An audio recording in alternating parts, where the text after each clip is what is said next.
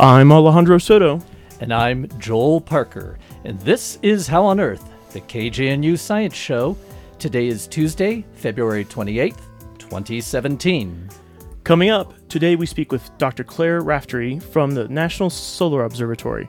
She will talk to us about the total solar eclipse in North America this summer, along with other physics topics.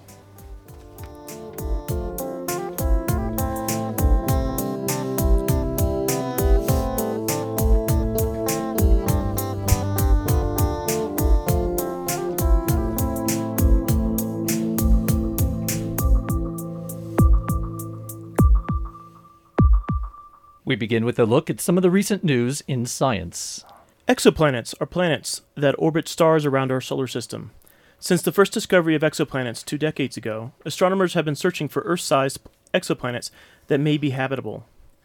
Based on the con- current understanding of life on Earth, an exoplanet may be habitable if its surface and or subsurface can s- sustain liquid water.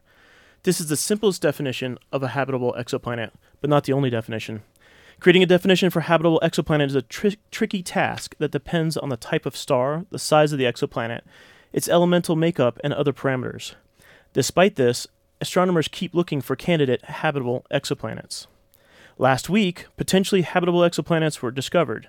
NASA's Spitzer Space Telescope team announced the discovery of seven Earth sized planets orbiting a star that's 40 light years away, which is nearby by astronomical standards.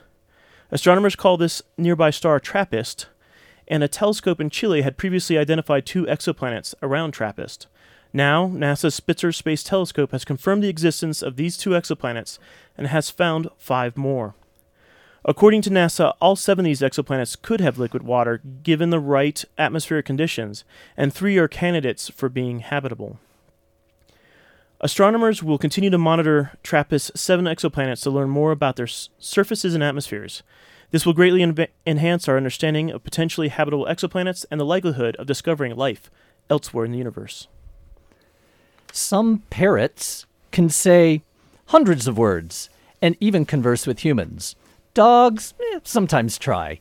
Primates readily learn sign language, but no non human primate has ever been trained to speak human using sounds, not even chimpanzees raised from birth in human homes. As for why, scientists have two hypotheses. The first, neural hypothesis, is that other primates lack the brain mechanisms required for human speech. Darwin favored this hypothesis, and it was widely accepted until the 1960s. The second, or peripheral hypothesis, blames a limitation in vocal tract anatomy. This hypothesis is widely accepted today, or at least it was until last week. In a study published last week in the journal Science, researchers used dynamic X ray videos to display tongue and throat tract dynamics in macaque monkeys during vocalization. Dynamic X ray videos consist of a series of X ray pictures, each of which makes a single frame of a motion picture. These frames can be played back at various speeds, just like a video can be, slowed down or sped up, to provide insight into the movement of the monkey's tongue and throat. The results of the study showed that the monkeys could easily produce the range of sounds required for speech. Their findings suggest that the neural hypothesis is the reason that we won't be hearing monkeys speak human anytime soon. Over the past two decades, scientists have studied how climate change might affect the Colorado River. Most caution that future warming of the climate will lead to net depletion of water flow. Nonetheless, the latest U.S. government assessment has stated that little or no change in Colorado River flow is expected because precipitation increases due to climate warming are likely to outweigh evaporation increases due to climate warming. Last week, scientists provided more data that contradicts the U.S. government assessment. Brad Udall of Colorado State University and Jonathan Overpeck of the University of Arizona reported an analysis of temperature, precipitation, and water volume in the Colorado River Basin from 2000 to 2014 and compare this to historical, historical data from the 20th century. They point out that in the first 15 years of this century, the climate warmed. At the same time, Colorado River flow declined. Udall and Overpeck conclude that the decrease in river flow is due predominantly to increased evaporation caused by higher temperatures. Thus, warming has increased evaporation faster than precipitation. Should this relationship continue, future climate warming will lead to even lower flow rates for the Colorado River. These results were reported in last week's issue of Water Resources Research.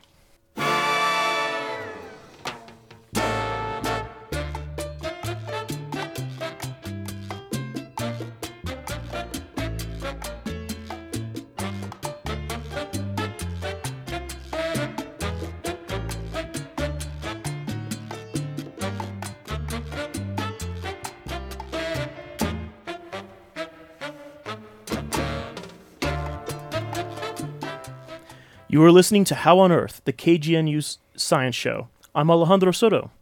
Today we're speaking with Dr. Claire Raftery, Director of Education and Outreach at the National Solar Observatory, which is based here in Boulder. Dr. Raftery has studied the extreme ultraviolet and X ray spectroscopy of the Sun, has worked on education and public outreach for NASA's MAVEN mission to Mars, and is now lead education and public outreach at the National Solar Observatory. Today, she will talk to us about solar physics and especially the upcoming solar eclipse that will be visible in America this summer. Dr. Rafter, Raftery, welcome to How on Earth. Thank you for having me. It's great to be here. So, we have this upcoming eclipse. It's a total solar eclipse, and it's uh, passing through North America, so it's going to be uh, viewable by Americans.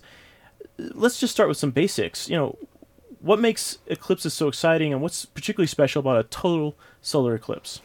Uh, what makes eclipses so exciting is, um, well, how about if it became nighttime right in the middle of the day for, well, not for no no apparent reason, but uh, because of the just the alignments of the Earth, Sun, and Moon. It it takes something that is uh, very literally out of this world, and it makes it very very real. So. Um, Unfortunately, I personally haven't seen a total solar eclipse yet, but I'm very much looking forward to this one.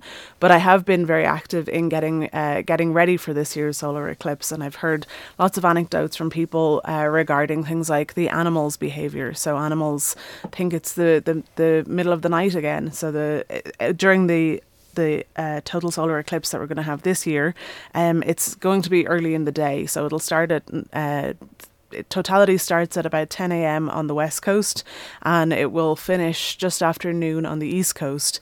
Here in Boulder, the peak time will be uh, at 11:46. Um, so the animals will just have woken up. It'll just be just a little bit after sunrise, and then they'll think it's nighttime again. And I, have heard that it, they they, they behave as if they're going back to sleep again. The birds behave very strangely. So you have a nighttime event that happens right in the middle of the day, not long after daybreak.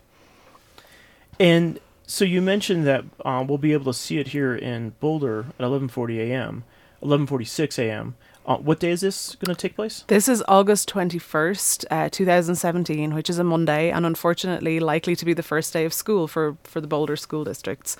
It's important to know that we won't see a total solar eclipse here in Boulder.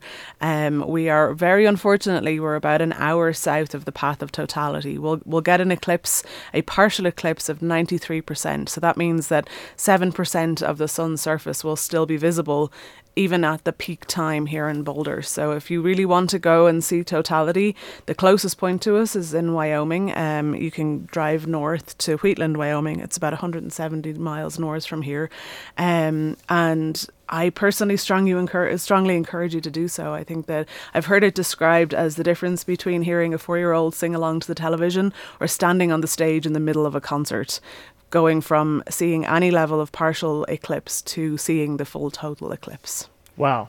And so it's a it's a path that's stretching across uh, Wyoming. The closest one is in we uh, closest to the Boulder area is in Wheatland, and then it stretch it, it keeps going through Nebraska and heads straight across uh, to somewhere in the East Coast is where it ends in the U.S. Yeah, so it starts in Oregon. Uh, Salem, Oregon is the first contact on the continental U.S., and it stretches. If you drew a straight line from Oregon all the way through to South Carolina, um, the that's the, the path of totality. So it's it's it's reasonably narrow, um, but there there's expected to be millions of people who have the chance to see this totality, mostly because people are going to travel to the path in order to see it on this day.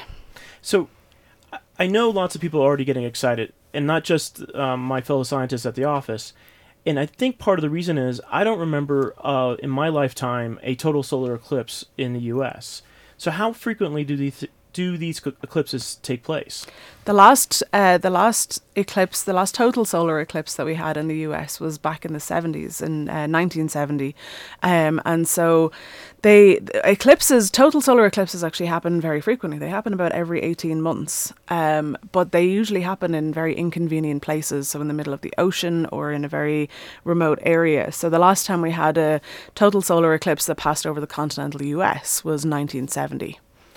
Okay, so I get excited about this. I want to go out and see the eclipse, but I vaguely remember that it's dangerous to look at the sun normally, and even um, equally or possibly more dangerous during an eclipse. So, what is the right way for people to try to uh, view the eclipse? Uh, so yes, it's not a good idea to look directly at the sun. Um, uh, there are a few things that you can do during a solar eclipse. So there's there's two things that I want to talk about. So first of all, let's say we were looking at the eclipse from here in Boulder. Um, we're going to see we're we're always going to see at least a little sliver of the sun's surface, which means that we have to use eye protection all the time. So there's a few different options. You can get yourself some eclipse glasses.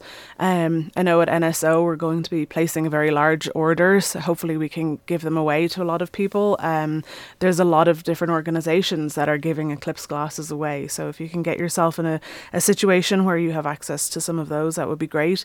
You can also purchase them online, but I would caution you to make sure that the glasses you purchase are safety proof, they, that they have the the uh, the right requirements. So the, the two companies that we have seen vetted over and over uh, are American Paper Optics and Rainbow Symphony. Uh, so you can order straight off their website, um, and their glasses are just they, they, they meet the, the standards needed. So the unusual thing about eclipse glasses is when you put them on, you might think they're broken because you see absolutely nothing. It lets no light through. Uh, however, if you're to look at the sun using eclipse glasses, then those uh, th- then the, the, the only light that gets through is a very small amount of light from the sun. So that's what makes them safe. They basically filter out almost all of the photons coming from anywhere, whether it's street lights or or the sunlight. Um, the nice thing about eclipse glasses is that you can use them not during an eclipse. So a few years ago, we had a uh, what we call um, a uh, oh, I can't remember the, t- the the term that we use for it now. We had a sunspot that was large enough to view with our uh, with human eyes. We didn't need a telescope to see it. That's how enormous it was versus the size of the sun. And so we were able to pull out some eclipse glasses and use them to look at the the sunspot in in real time, just standing outside looking at the sun, because you can't do that just using your regular eyes or you'll do yourself some serious damage. It's also really important to know that sunglasses are not good enough. So I think that there's some misconceptions that well I have, you know, I have polarized polarized sunglasses or I have really dark sunglasses and they do me one on a really bright day, but they they won't do you any good on a on eclipse day, not if you actually want to look at the sun. So getting your hands on some eclipse glasses is the in my opinion, probably the best thing to do. It might also be somewhat challenging. Um, so some alternatives, uh, welder's glasses can also be a welder's mask can also be an alternative. Uh, you can make yourself a pinhole viewer, which is actually super easy to do. Um, we we made these actually at the weekend with a group of middle school girls, and they thought it was a doddle. Um, and so uh, they're they're uh, an eclipse pinhole viewer is basically a piece of card. You cut a small square and or cut, cut a small hole of some size in the middle of the card. Put some aluminum foil over the hole. Take a drawing pin and just pierce a little little small hole in the middle of the aluminum foil, and then rather than using that to look through with your eye, what you do is hold the piece of card up towards the sun and allow the sunlight to shine through the hole and project it onto another piece of card. So you never put your face in front of the hole because that's uh, that's basically funneling that light straight into your eye. You want to have it projected onto another piece of card, and you can actually track the eclipse uh, that that way as well. So, I mean, sounds like with this little pinhole card, you're basically making probably the simplest camera possible, and then you're just projecting the image on there. Exactly, cool. exactly. So instead of using a detector like you would if you were using a real camera, you're just Mhm. projecting it onto a piece of card or onto the ground or onto a projector screen or something like that. So to summarize, it's have protection. You will want to look at it directly. If not, look at it indirectly by making an image. And the beauty is, for like a buck or two, anybody can make their own little solar camera, basically, Yep, out of a absolutely. pinhole uh, card. Mhm. That is cool. It now you very cool. said you started talking out saying well for the Boulder area. Is there anything different that happens when you're actually within the uh, actuality of the total eclipse? Yes, there is. So uh, the difference between the path of totality and uh, off of totality, like we are here in Boulder, is uh, during the time of totality, which unfortunately we won't have here in Colorado. Um, but if we were to, say, drive north to Wyoming, uh, there is a period of about two minutes during the peak of totality when um, you can actually remove your eye protection. And that's because the entire sun's surface is completely blocked out by the moon. So that very, very bright, strong light that comes from the sun's surface that causes the eye damage is actually completely shadowed. So we don't see any of that. And the beauty of that is that we can then see the, the really fine wispy structure of the solar corona, which is really that's the that's the money shot right there. That's the the business. The uh, that's what people become eclipse chasers for to see the solar corona, which is these long streaks that emanate from the sun's surface. And it's actually magnetic field that comes out of the sun and it traps hot gases. And the hot gases are what we see because magnetic fields are invisible. And so we use the hot gases as tracers to be able to see where the magnetic field is. So not only is it spectacular, it's also scientific. I mean, it gives us information about the sun's corona. You are listening to How on Earth, the KGNU Science Show. I'm Alejandro Soto. If you're just joining us, we were speaking with Dr. Claire Raftery from the National Solar Observatory. Well, so that's really cool that you're actually seeing this the corona from the sun during the totality of the eclipse. And have we, using eclipses in the past or even currently, have we learned scientifically interesting things about the sun this way? Absolutely. So the corona is uh, it's the another word for crown. So it's this far-reaching structure that comes out from the edge of the sun. It's the sun's atmosphere essentially, and it can tell us a huge amount of information about the sun. So the magnetic behavior of the sun is basically the key to everything. Understanding the magnetic field is essential to really understanding anything on our local star, um, and so we have active regions and solar flares and coronal mass ejections, solar storms, they're sometimes called. They all emanate from this part of the atmosphere. They're rooted in the solar surface, but they, they rise up through the corona. And so understanding those, like it, it, not only is it scientifically interesting, it also has impacts on our understanding of how the sun impacts the Earth. Geomagnetic storms are infamous for causing what we call space weather. Um, they can affect uh, radio communications, they can affect your GPS there's a lot of everyday impacts that we deal with uh, when we have solar storms. Nothing to be afraid of or worried about. These these happen all the time. But understanding them as scientists help us predict them, and that can help us um, make sure that we don't that damage is not caused uh, here on the Earth. So, looking at this corona during a totality, you can learn some great science about it. But they only happen every 18 months, and they often can only be seen from remote, difficult uh, areas to get to. So, have uh, solar physicists like you worked out other ways to uh, capture um, the corona and to study it? We have. So there is a scientific instrument called a, a, coronagraph, and you can make your own coronagraph by going outside and putting your thumb over the sun and covering it. And that is really all a coronagraph is. It's a very fancy stop, a light stop, um, that, that is placed in the path of a telescope that will stop the light from the sun's surface coming through the telescope. And that's similar to shading your eyes on a very bright day, so as you can see something faint. Um, if it's very, very bright, you may not be able to see something something faint uh, outside, so you shade your eyes from the sun, and all of a sudden that becomes clearer. The faint things become clearer. Um, like if you're trying to read your cell phone outside, for example, then maybe sometimes the light there is not bright enough. And so by using a coronagraph, we basically create a permanent man made eclipse. And actually, the National Solar Observatory is in the process of constructing what will be the most powerful um, solar telescope in the world in Hawaii at the moment. And that is uh, one of the one of the important instruments on that is actually a, a coronagraph. So we'll have a permanent way of looking at the solar corona. Um, not 24 hours a day because it's a ground based telescope, so at night time we won't be able to see the sun, but uh, all day during the day we'll be able to see the sun's corona. 12 hours a day, 365, hmm. roughly. Um, so that sounds awesome. But let's say I'm in the Colorado area or I'm farther away from the path of the uh, the eclipse. Are there other ways for my that I can participate and watch what's going on?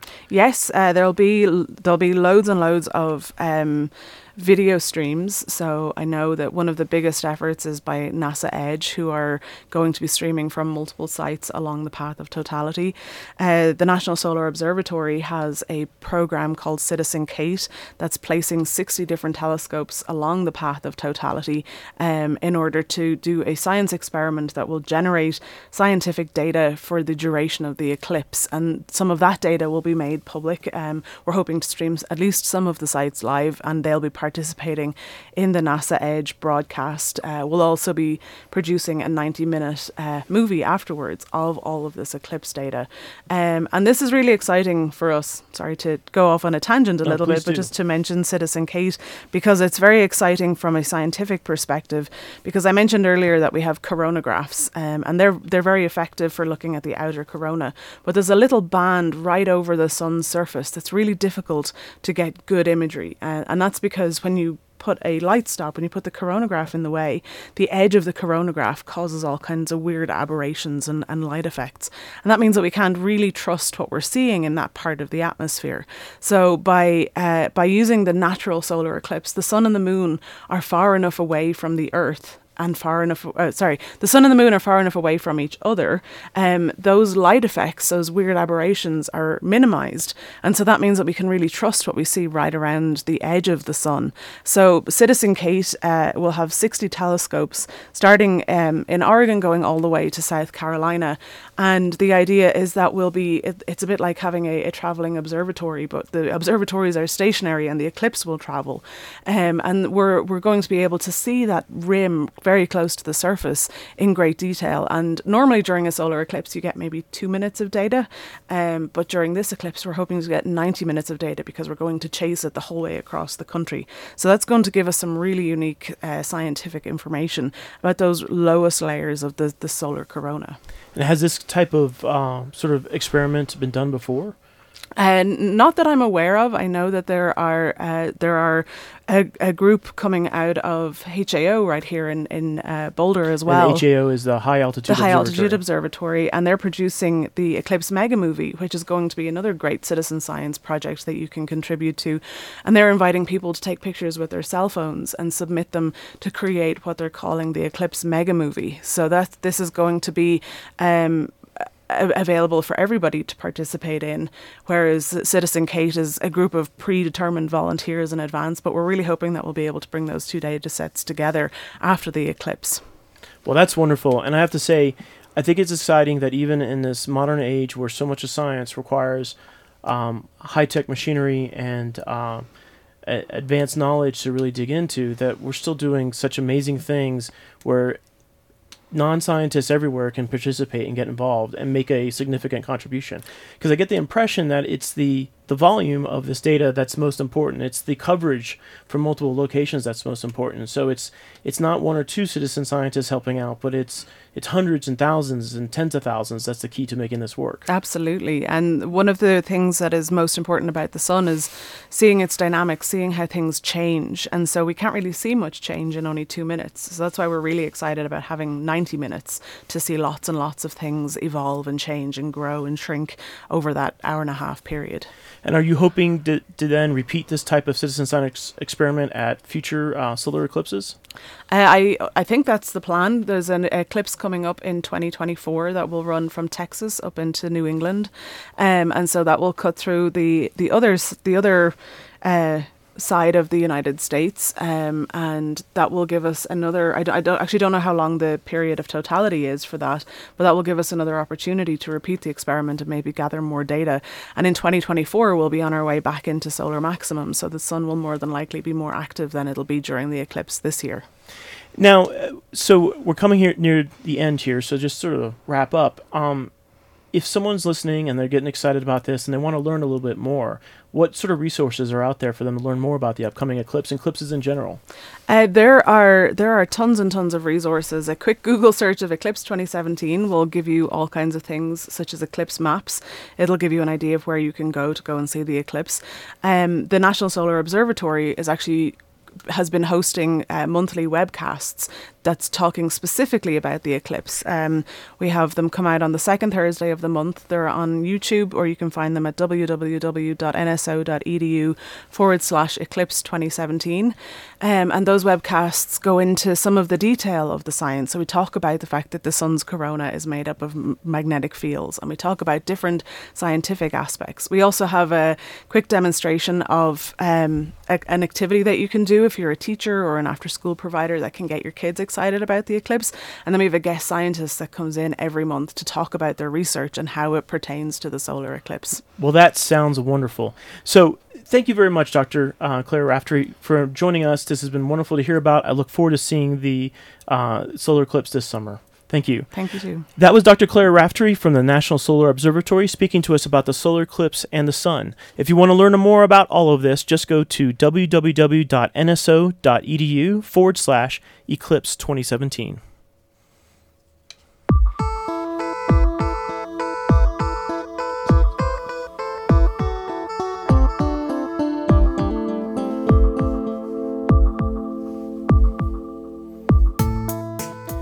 That's all for this edition of How on Earth. Our executive producer is Joel Parker. This week's show was produced by me, Alejandro Soto, and was engineered by Joel Parker. Additional contributions by Beth Bennett and Susan Moran. Our theme music was written and produced by Josh Cutler. Additional music from the Latin Jazz Orchestra. Visit our website at howonearthradio.org to find past episodes, extended interviews, and you can subscribe to our podcast through iTunes and follow us on Facebook and Twitter. Questions or comments? Call the KGNU comment line at 303 447 9911. For How on Earth, the KGNU Science Show, I'm Joel Parker. And I'm Alejandro Soto.